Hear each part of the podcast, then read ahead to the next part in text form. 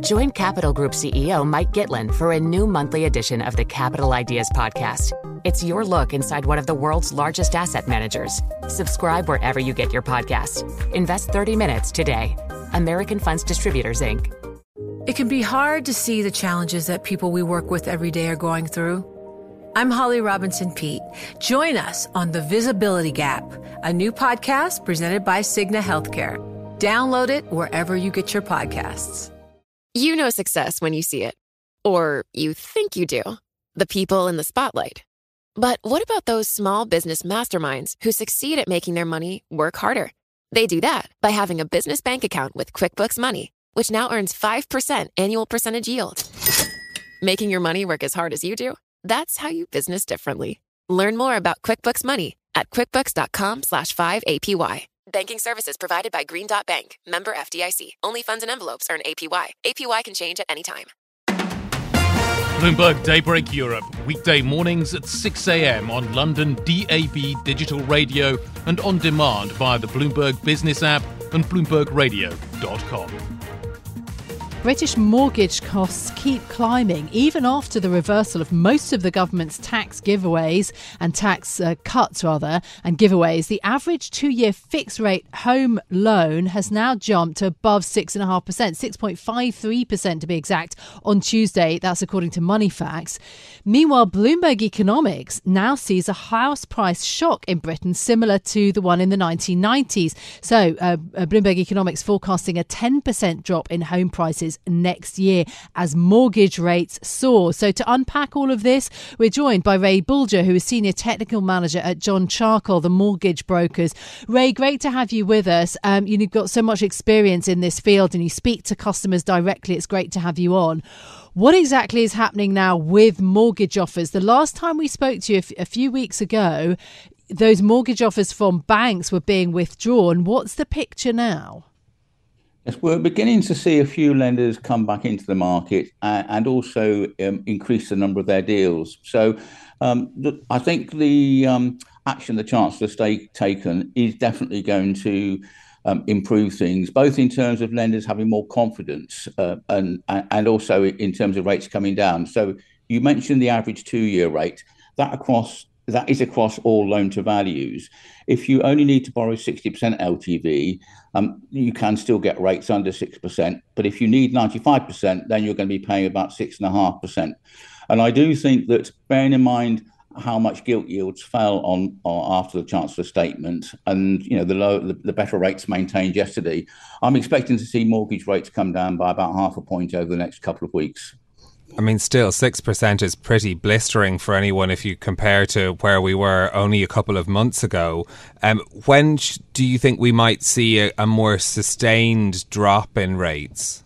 Over the last five or 6 weeks, rates have gone up by about 2%. Now, they would, of course, have probably gone up anyway because that's the direction of travel. But my guess is that the incompetence of the government has pushed them about 1.5% higher than they would have been anyway. So bearing in mind, we're looking at bank rates steadily going up to perhaps five and a bit percent. One's got to expect fixed rates to remain elevated for some while. And I think one of the more difficult things to know now is when they're likely to come down. So until the Chancellor's statement, there was a strong chance that inflation would have started to fall by the end of next year because the energy price cap was going to apply for another 2 years. Now we have really no idea what energy prices are going to be like in a couple of years' time. It makes it much more difficult to forecast the direction of inflation into 2024.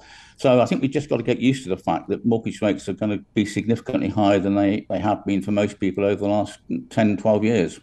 Yeah, absolutely. I mean, the Resolution Foundation think tank saying on the 15th of October, so just a few days ago, that by the end of 2024, you'd have 5.1 million mortgage holders spending more on their housing costs, a fifth of all households in the UK, and that those, the sorts of mortgage increases would be more than £5,000. So, it's a lot of money to people, individually.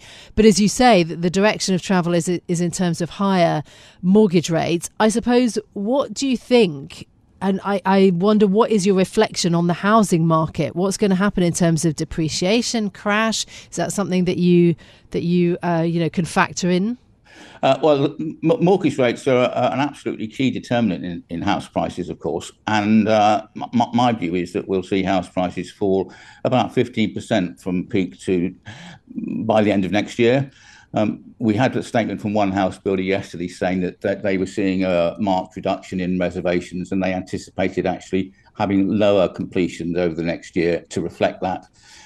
So we've always had the story about the big problem with house prices is down to lack of supply. It's quite interesting that now we've got a situation where, in theory, supply could be ramped up to address that. Actually, what happens in practice is when demand goes down, house builders reduce output because they don't want to obviously put prices down too far. I would expect, if you look at that nationwide index, looking at the real index, not the seasonally adjusted one, it fell 0.5% last month, and I would expect that to continue falling over the next 12, 18 months. Are there certain parts of the market? I wonder about the difference with kind of London versus the rest of the UK. And in if you're expecting a 15% drop, do you think that that's going to be harder hit for London, or perhaps will that be cushioned by the demand? Yes, I'm obviously talking 15% on a national basis. I mean, London always performs differently, and London has underperformed over the last couple of years. The one plus that I see London having is that because of the depreciation of sterling, it does start to look more attractive to overseas buyers. So I suspect that the underperformance we've seen in London over the last couple of years perhaps may be coming to an end as London benefits for that reason. Against that, as people get consistently used to hybrid working, there will be a number of people who are quite comfortable living, say, 30 miles from London rather than perhaps wanting to live closer. So it's going to depend very much on the type of property. London flats I can see underperforming, whereas houses with a reasonable amount of room might well perform at least in line with the market average. I spotted also that the money-saving expert founder Martin Lewis is urging the new Chancellor to bring forwards more emergency protection to help mortgage holders. This, as we're seeing, the 5-year fixed rate deals above 6%. Do you think that there's any possibility that the government would step in and try to protect mortgage holders? I mean, if you're talking about a 15% drop in home values across the UK. I mean, that is comparable to the shock of the 1990s. Do you think that the government would step in, or is that out of the question here? Just first of all, looking at the 5-year fixed rates, again, now, the Moneyfacts deals are talking about average rates. You can get 5-year fixed rates under 5.5%. And as I said, I think those rates are going to come down. Now, the big difference between the markets now and in the 1990s was that we saw a big drop in prices then when most people had variable rates. Now, because most people have got fixed rates, the impact of these higher rates are going to filter through to people over the course, generally speaking, of the next 3 or 4 years. So for most people, they are going to have some time to plan, which at least is a help. And I'm not convinced that with all the government's problems at the moment, they're actually likely to do much to help mortgage borrowers. I think what's more likely is that there'll be continued pressure from the FCA and perhaps the government for mortgage lenders to be accommodating. And there are things lenders can do to help people if they're struggling. One thing clearly would be to extend the mortgage term, which would be dependent clearly on the borrower's age. Another thing would be to allow borrowers to switch to interest only for a temporary period. So I think that sort of help is much more likely than the government providing actual cash help. Bloomberg Daybreak Europe, weekday mornings at 6 a.m. on London DAB digital radio and on demand via the Bloomberg Business App and BloombergRadio.com.